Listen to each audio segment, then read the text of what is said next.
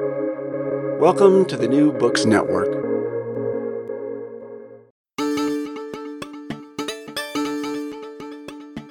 Hello, everyone. This is Rob Wolf. I'm delighted to be back with another episode of New Books in Science Fiction. This is the Spontaneous Anthropomorphic Event Edition. Joining me today is Jasper Fforde, an author who can do that wonderful thing that so few can do well make you laugh hard, think hard, and cry hard all at the same time. His new book, The Constant Rabbit, came out in Great Britain a few months ago and became available in the US at the end of September. Jasper spent 20 years in the film business before debuting on the New York Times bestseller list with The Eyre Affair, as in Jane Eyre, in 2001, and since then has written well over a dozen novels. And he's joining me now over Skype from his home in Wales, in the United Kingdom. Welcome to the pod. Well, thank you very much. Good to be here. Uh, let me just ask how things are today in lovely Wales. Well, from a looking out of my window point of view, it is bright, it is sunny, there is a blue sky, it's very pleasant, it's nice and warm, it's a little sort of late late summer's day, so it's it's actually very pleasant. Well, that's wonderful. I I was in Wales a couple times and I imagine it's very green outside your window.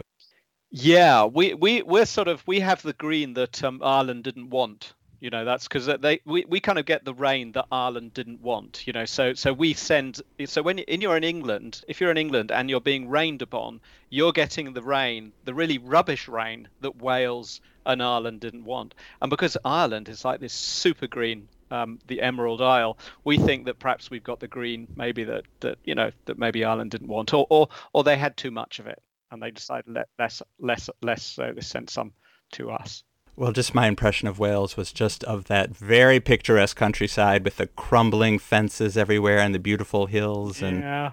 Yeah, do you know that we have that Wales, this is this is a little known Wales fact, is we have more castles per square mile than any other nation on earth. How about that?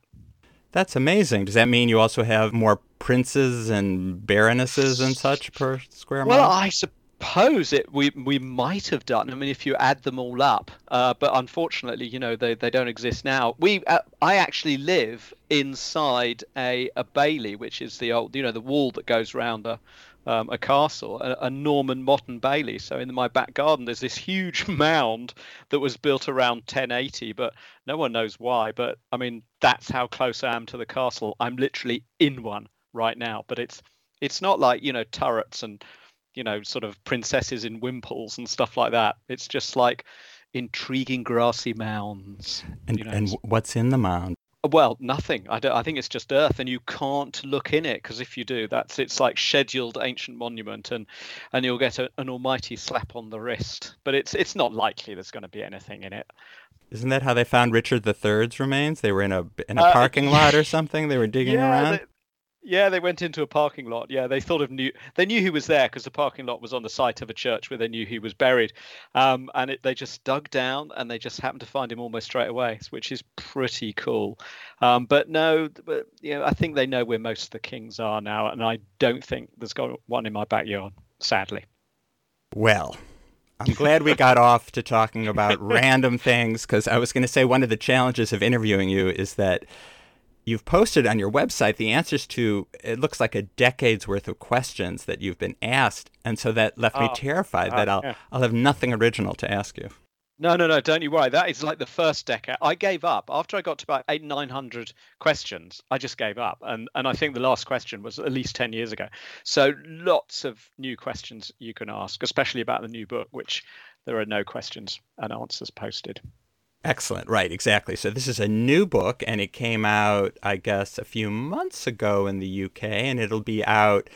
We're recording now mid September, but it'll be out at the end of September and the episode's supposed to air just at the beginning of October. So it'll be, everyone will be able to get it, but uh, it's not out yet as we speak. As I'm sure you noticed, I lifted the name of the episode, The Spontaneous Anthropomorphic Event, from your book. And I thought that would be a good place to start. Mm. Can you explain to our listeners what the Spontaneous Anthropomorphic Event is? Right. How to explain? Uh, yes, deep breath. Um, okay, so the conceit of my book is that in, in 1968, there was this spontaneous anthropomorphic event where 18 rabbits in the UK suddenly became human like. You know, they were six foot tall, they could walk, they could talk, they had reason, um, they could drive cars, you know, they like going to the cinema, eating out, all that kind of stuff. And and initially everyone went, Wow, that's fantastic, that's amazing, welcome, celebration. How did this happen? We don't know, it's still unexplained. And then as the years go by, the suspicion changes to sort of uh, suspicion changes to fear, and after that, hatred. And there are now uh, 1.2 million rabbits in the UK, and the ruling United Kingdom anti rabbit party, which seems to have gained power on a sort of anti rabbit uh, rhetoric, have decided that the, the rabbits need to be rehomed in Wales in one vast mega warren um, as opposed to their little individual colonies. And my protagonist, whose name is uh, Peter Knox, works for the Rabbit Compliance Task Force, which, as you might imagine, is not very friendly towards rabbits. And um, and everything's sort of going all right, but then uh, some rabbits move into uh, into the village in which he lives, and uh, and of course all the villagers uh, say, well, you know, I think I think they should leave really because you know they breathe and they burrow and you know all that vegan nonsense, you know. But unfortunately, it's slightly complicated because um, Mrs. Rabbit, Connie, is actually an old sort of acquaintance of his from university, so they kind of get talking, and that's kind of where the the whole thing uh, the whole thing kicks off. And, and along with being anthropomorphized intellectually, she's got uh, quite a human feminine figure too, because he's quite drawn to her. And I don't think it's just because she's a big rabbit. There's something kind of sexy with her as well. Yeah, there is. I mean, this is um, this all sort of um, it kind of it's it's a book that is an odd one because it's clearly it's allegorical and it's kind of it's kind of very serious and interesting about uh, by, by telling stories which are allegorical is you can you can tell a story that's about something but isn't about something. And you can be very serious but you can always use uh, you can use comedy in a in a big way to sort of say some things which are quite serious. And and I kind of like the idea that um, that Connie Rabbit is actually kind of very sexualized because because uh, oddly enough she's kind of based on the the Cadbury's uh, caramel bunny uh, which was uh, used in the 80s to sell chocolate. And it was this sort of very sort of over sexualized sort of uh, um, animated rabbit. And it struck me as just ludicrous that you would you would use that, you know, to to sell chocolate. And rabbits are used a lot actually when it comes to to advertising, and we we make them human-like. If you imagine, you know, um, there's uh, Thumper and Roger Rabbit and Beatrix Potter, and we we humanize them in this way that makes them very cute and cuddly and fun and everything. But in reality you know we have different words. We we describe them as a pest plague and vermin and they have to be destroyed in all manner of horrible ways. So there's a very sort of strange relationship uh, we have with rabbits. And i think making making connie rabbit into this kind of very attractive an alluring figure was just kind of me mucking around with this strange thing that humans do when they want to use these these creatures to do specific things for them, like sell chocolate. Bit of a long um, answer, but uh, that's kind of where the whole Connie Rabbit being uh, looking uh, rather human-like and um, curvy comes from. Curvy in, in bikinis. Cur- in bikinis, yeah. yes yeah, so the people the people who don't like her there, who don't well don't want the rabbits there, you know, going, you know, oh, we don't want rabbits here, you know, uh, terrible, awful, awful creatures. But they're they're stopping and staring at Connie in her bikini as she's um as she's sitting in the garden. So there's this sort of you know strange hypocritical duality about humans. Humans do not come out very well in this book. I'm sorry to say. If you have any humans listening now, they may feel a little bit defamed by it. So I should we should actually put that warning in. So so any any any non-humans just carry on listening, but any humans, um, yeah, just just be aware. It's hard to know from the statistics, the podcast statistics, which anthropomorphized animals are actually subscribers, but that's a good point. Yeah, I think so. I, I think you should send out a little mail shot and say, you know, like who's a badger? You know who's a raccoon i, I want to know because uh, you know i think you could be missing something on the you know the raccoon demographic or badger maybe you should have more about sort of rooting around in dustbins you know just just sort of appeal more to the raccoon market absolutely that's one of the few fauna we have in new york city along with rats are uh, raccoons and pigeons Oh no. So I was going to ask you, but I'm not. Let's. I'm going to hold off a little bit on on how Okay. hard it is to be funny and serious at the same time because I wanted to delve a little bit into some of the serious themes mm. that the book addresses, and I thought maybe we could do that talking a little bit more about Peter Knox, who's the first person narrator, and the book is full of. I hope I say this right. Laporophobics, which mm. is the word for rabbit phobes, I guess, or rabbit haters. And Yeah. and what you just said, you know, the haters think of rabbits as dirty and inferior, and I mean, basically, as an allegory, I mean, they they look at rabbits the way any hate group thinks about the the group that it wants to turn into the other. Mm. And Peter works, as you said, for the rabbit compliance task force, and yet he says, I, I, I have nothing against rabbits. I'm not laporophobic. You know, Connie was someone he still thinks about from his days at university, and and yet he works for this organization that I don't know. I was thinking it's a bit like working for the SS during the Nazi era, and then professing not to have any hatred of Jews. Like I, I'm, I, you know, I, I don't have any personal animus. So what's going on with Peter? Well, I mean, it's. I think that's it. I mean, Peter is. Uh, I like Peter as a protagonist. He he has lots of really interesting challenges. Somebody did a review and they they, they said that he was a um, spineless but very pleasant. And, and I think that's probably very close to, to who he is. He's someone who hasn't given a great deal of thought to, to what he's actually doing, and he doesn't see the issue. He he doesn't see the problem with, you know, that you know these rabbits are okay but the work i'm doing is a problem. So he is he is utterly utterly complicit in in the the evils that this regime is doing. But he somehow has this kind of intellectual gymnastics to try and draw him away from any sense of responsibility.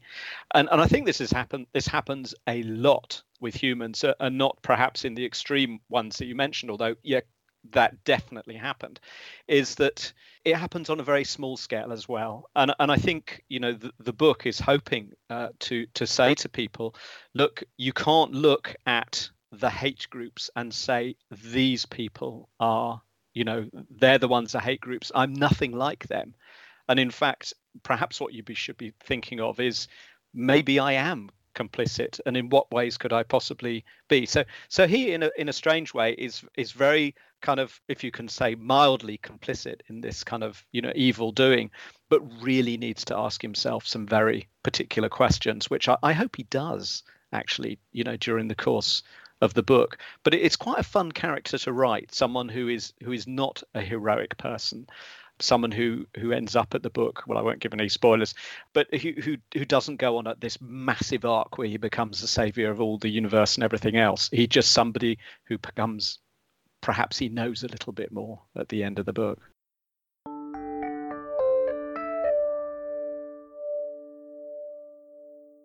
the way that the the haters treat and think of the rabbits. There's this organization. One of the hate groups is called Two Legs Good, yeah which just kind of reminded me of uh, our first lady's Be Best. I don't know if you've heard of that, but it's sort of like the grammar might be a little off there. But they and the government's attempts sort of echo, I think, all the kind of horrible ways that people have treated people over the years. You know, they segregate the rabbits. It's like an apartheid, and there's anti, I don't know if they're called anti-miscegenation laws when they involve interspecies, but you know, it reminds you of that that they can't have, uh, you know, uh, it's illegal for them to have uh, relationships, humans and the rabbits, and so it brings to mind, you know, Jim Crow South and Nazis, and just you know, I mean, all the horrible things. So I just wondered if you had something specific that inspired you. There's also, uh, you know, Brexit is referred to as, uh, I'm not sure how to say it, ra- Rabzit. Rab, Rabzit. Rabzit. Yeah, it's getting rid of the Right. rabbits. It's called Rabzit. Yeah, I mean, I think really this, when it comes to um, the sort of demonizing of the minority other, you know, there's just so much to draw on. and that is kind of worrying all in itself. You, you don't even need to go into any specific place in the world or any specific time in the world. You can just you know pick and choose from here there and everywhere. And and just i wanted things also that was that were not just specifically to one particular minority group. I, I wanted things that that really came from from everywhere because this is about an other. It's not necessarily one specific, um, you know, one specific group, which I, I was very keen to do. But it's it was it was a very strange one to do because even if you were to just sort of sit and make it up, you'd probably find that most of it was came true at some point. And interestingly, I mean, looking at um, looking at how humans in real in real life have dealt with rabbits as a, a, vermin. You know the way in which we've killed them using you know bacteriological warfare everything shooting it, nearly all the things that have been done against rabbits have been sort of done against humans at, at one point or another. And I think it's also, I mean, it's what's quite an interesting aside point is, of course, that the rabbits here are being you know got rid of and and the whole thing is because they're not human. But of course one of the first things that any um, discriminatory uh, group will do against another group of humans will be to dehumanize them to make them non-human.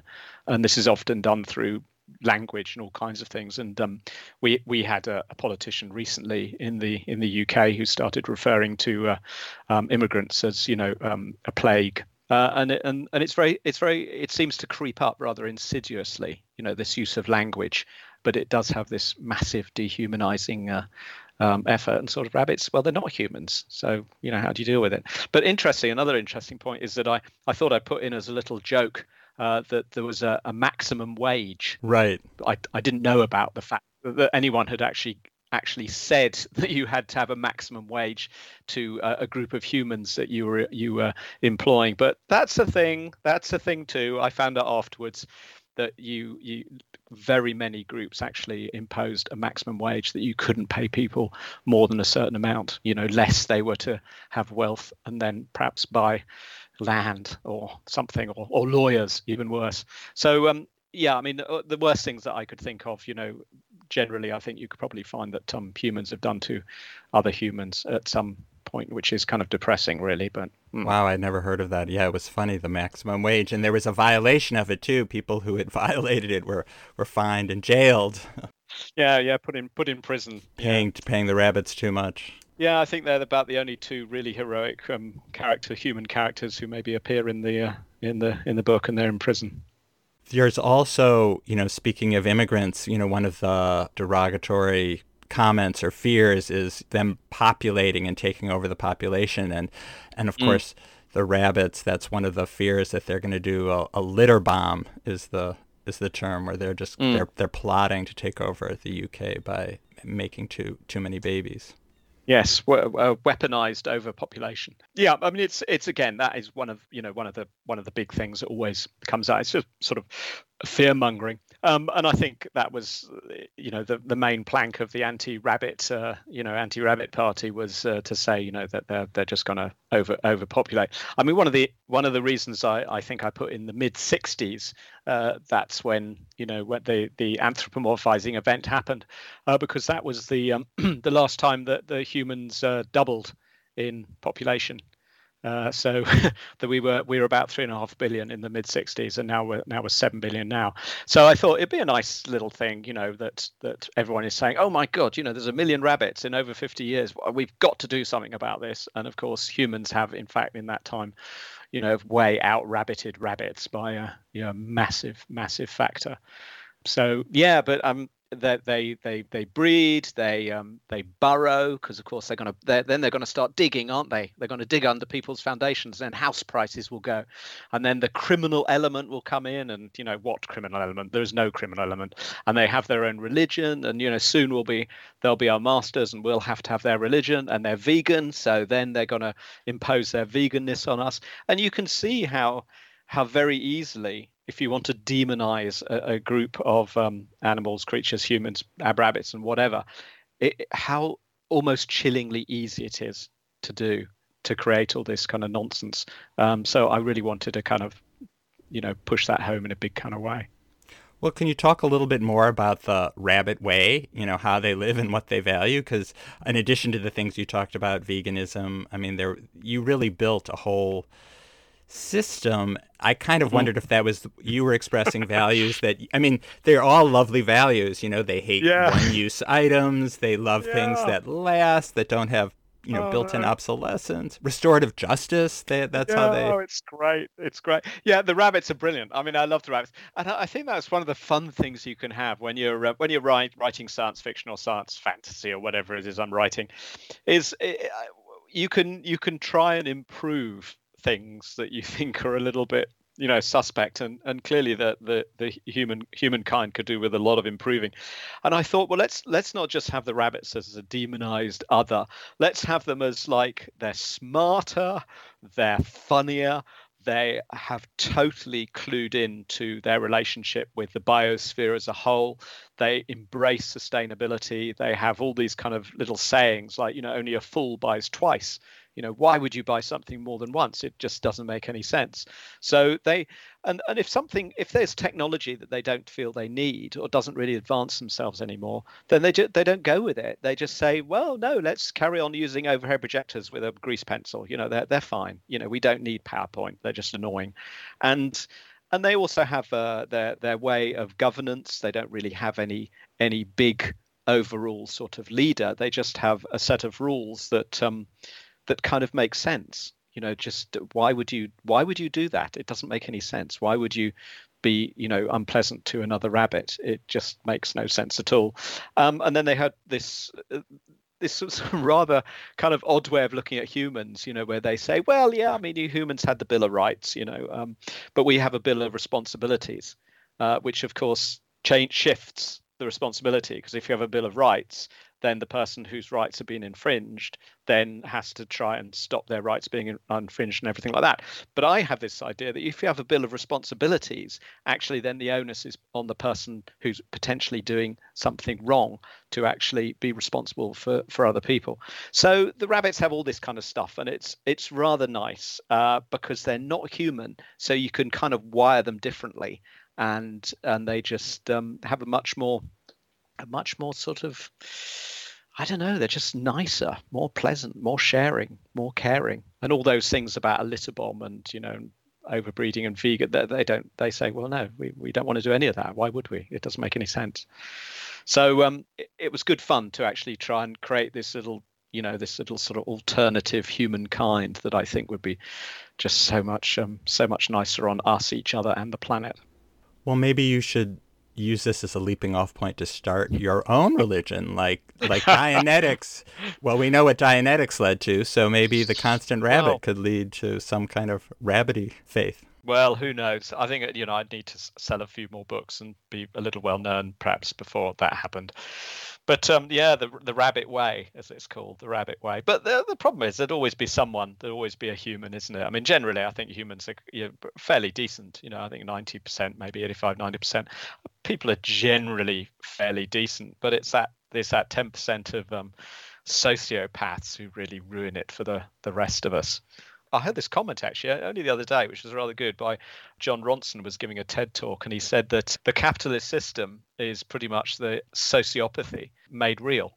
That this is this is kind of molded on the way that sociopaths actually uh, think and work, where it's like it's all about me and we're going to make money no matter what and we'll just we'll just sort of be ruthless and tread all over the small guy and you kind of think yeah that does sound as though it might be true so it's um yeah, it's that ten percent of people who are just awful that really ruin it for everyone else, which is a, a great shame. Great shame.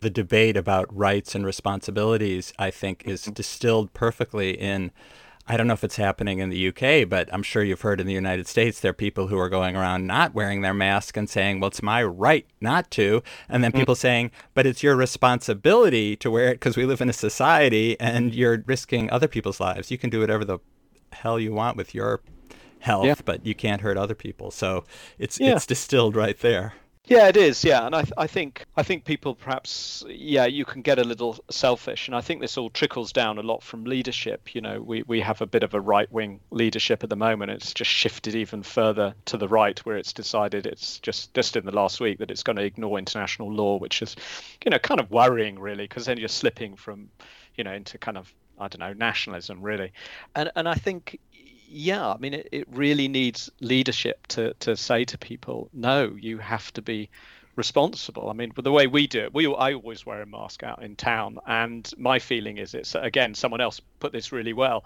is that I'm wearing a mask for your protection, right? What are you doing for me? And you think, yeah, I think that's the right way of, of looking at it because it, it the mask may not stop you getting it, but it'll stop you spreading it to someone else.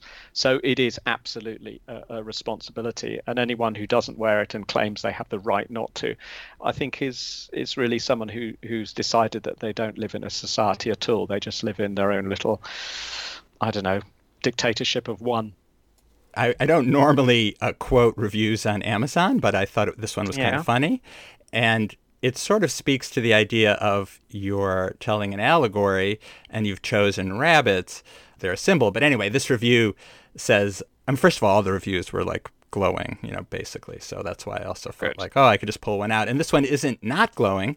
It gives the book four stars and it starts off with an apology. First off, uh, a little apology to Mr. Fforde for the loss of one star. I always love your books, but my enjoyment of this one was less than usual because of the rabbits.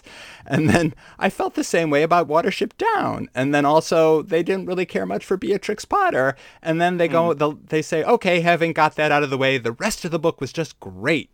so I thought that was really funny. Like, so your book is bringing the rabbit haters out of the out of the woodwork. Like they're actually literally are people who who are uh, critical or just uncomfortable with rabbits, I guess. So I just wondered if you have found yourself having to to justify the choice of rabbits or who really cares because it's kind of funny anyway. No, that's the first time I've heard anyone have a problem with the, the use of rabbits. It, they're just it again, and it's going back, to what I was saying earlier. They, they just they're just the perfect animal to choose because of that strange, twisted relationship we've uh, we've had with them for so many years. You know, we love them, and uh, you know we love them, we love them, and then all of a sudden, when they're eating crops or whatever, we hate them and have to stamp them out literally. Not really. No, I don't don't think I have that. But it's it's nice. That, it's nice that people apologise for not giving me a full five stars. You know, but that's that's very polite. You see, isn't it? Very polite. Very polite. Yeah.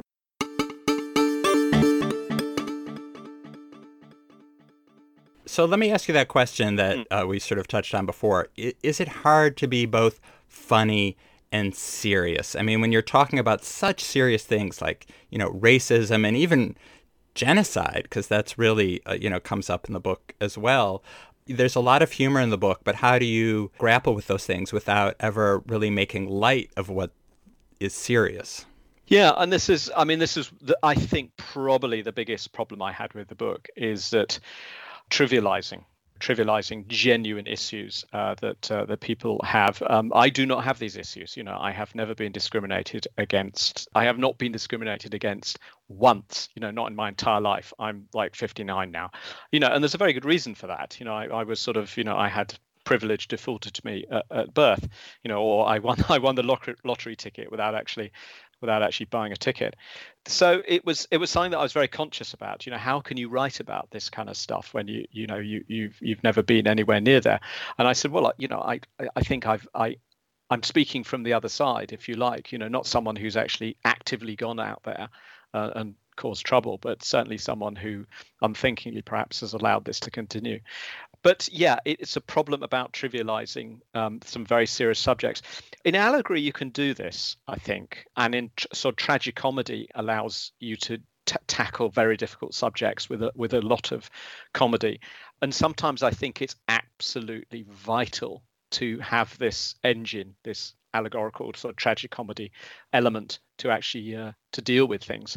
Humans are very odd creatures. They mix, you know, the very funny with the very with. They can be exceptionally cruel and very funny, you know, sometimes you know almost at the same time. So I, I in the end, I thought, well, I want to I want to write this book. I want to tell this story. I think it's important, but I want to do it in a way that isn't dry and angry and and sort of just impossible you know to read. I didn't want it to be just a really really unpleasant uh, read. I wanted to i wanted it to be funny. And there are parts of it i mean which you very kindly say that i yeah i do think are really very funny indeed uh, and then they're followed you know almost instantly by something you know quite unpleasant happening. And i was talking to this to a friend of mine and i said well think of a think of a you know something that everyone has seen or watched or or something like that that's um that is that has that tragic comedy elements. And they said well um well what about mash on the telly and I go and I'm going, oh yeah, that's true, because it, essentially, you know, Mash, as you all know, I mean, all know and loved if you, you know, seen it. Yeah, and I'm sure absolutely, of course, yeah. Everyone's seen it. Uh, you know, this is set during a war, you know, during the Korean War, and it's essentially a sort of work workplace comedy, really, isn't it? Because there are all these people who work together, and it's all the banter, and it's tremendously funny. I mean, really laugh out loud funny. But then all of a sudden, over the tannoy, uh, radar says incoming, and and then you're inside the uh, inside the operating theatre, and it's suddenly very serious. You know, and this is people are dying and people are here. This is a waste of life. This is a war. What are we doing here? All these questions that you want to ask about conflict are all distilled. And then once you're out of the theatre, bang, you're back into the comedy again, and you can laugh and you can be relieved. Yet in the way it's presented together, there is something that you take home from it in a big way. And I think that's um, that's that's really important too. Uh, to give you another example, did you ever see a film called District Nine? Oh yeah, absolutely, set, sure. Set in Joburg, uh, gr- one of the best science fiction films ever. I just love that movie, and and I think there are kind of elements that that, that came across from that to to the Constant Rabbit and that is very funny. I mean, the the the Wikus van der Merwe, you know, the central character in District Nine, starts off as this actually figure of fun character, you know, real, absolutely kind of total loser, and and he's a very funny character, and the and the film has these elements of comedy that I I really enjoy, um, but without them, the the film I think would be so much less because humans are funny and the biggest problem I have with literary books, this is my big, I, I, I okay, I admit here, I, I'm not a big fan of literary books, and but the one reason I don't, I really don't like them is because they're never funny. And if you write a book that's about humans and there's no comedy in it at all, there's nothing funny in it at all, then it's not about humans because humans have this sense of comedy that runs through them. They have this dark comedy. They have odd quips, quips. They have way of ways of using uh, language, which is which is amusing, and it keeps us going. It keeps us, you know, in, in sort of inflated in times in dark times.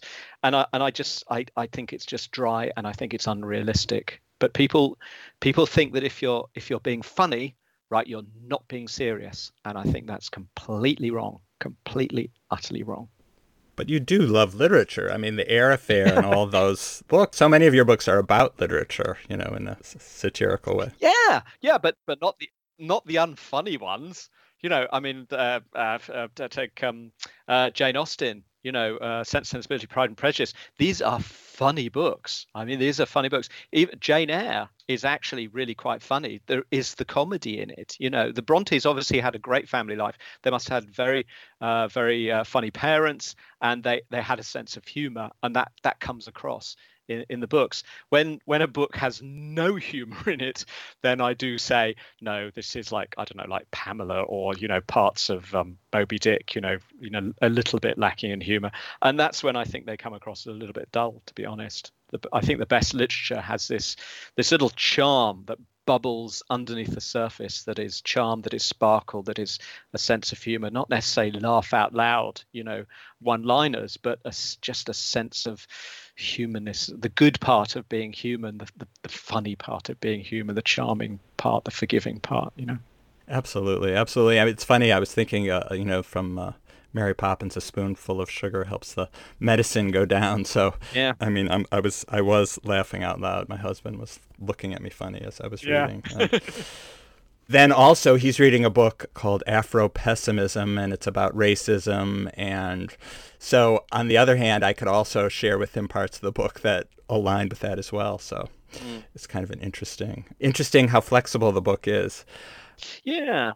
I was going to ask you on your amazing website, which is just, I mean, has so much on it. Uh, you have a section called Location Scout, and you talk about the real locations where the action of many of your maybe all your books and there's also the constant rabbit is there uh, the you know the real places like ross on wye probably not saying that right and herefordshire and the mayhill where mm-hmm. one of the massive rabbit colonies is located and it's an interesting juxtaposition because your books are always or at least very often set in alternative worlds and yet you use these real geographic locations it's, it's sort of an mm-hmm. interesting way to ground remind everyone that there's maybe real stuff going on in the books I mean, I think the thing about writing, um, writing a sort of you know these imagined worlds is that they have to be kind of recognizable. You know, it's like you know, satire is a great way of making a a very bizarre world instantly recognizable because although perhaps you don't recognize the situations or the creatures in it or the way in which the you know the, the plot's working or whatever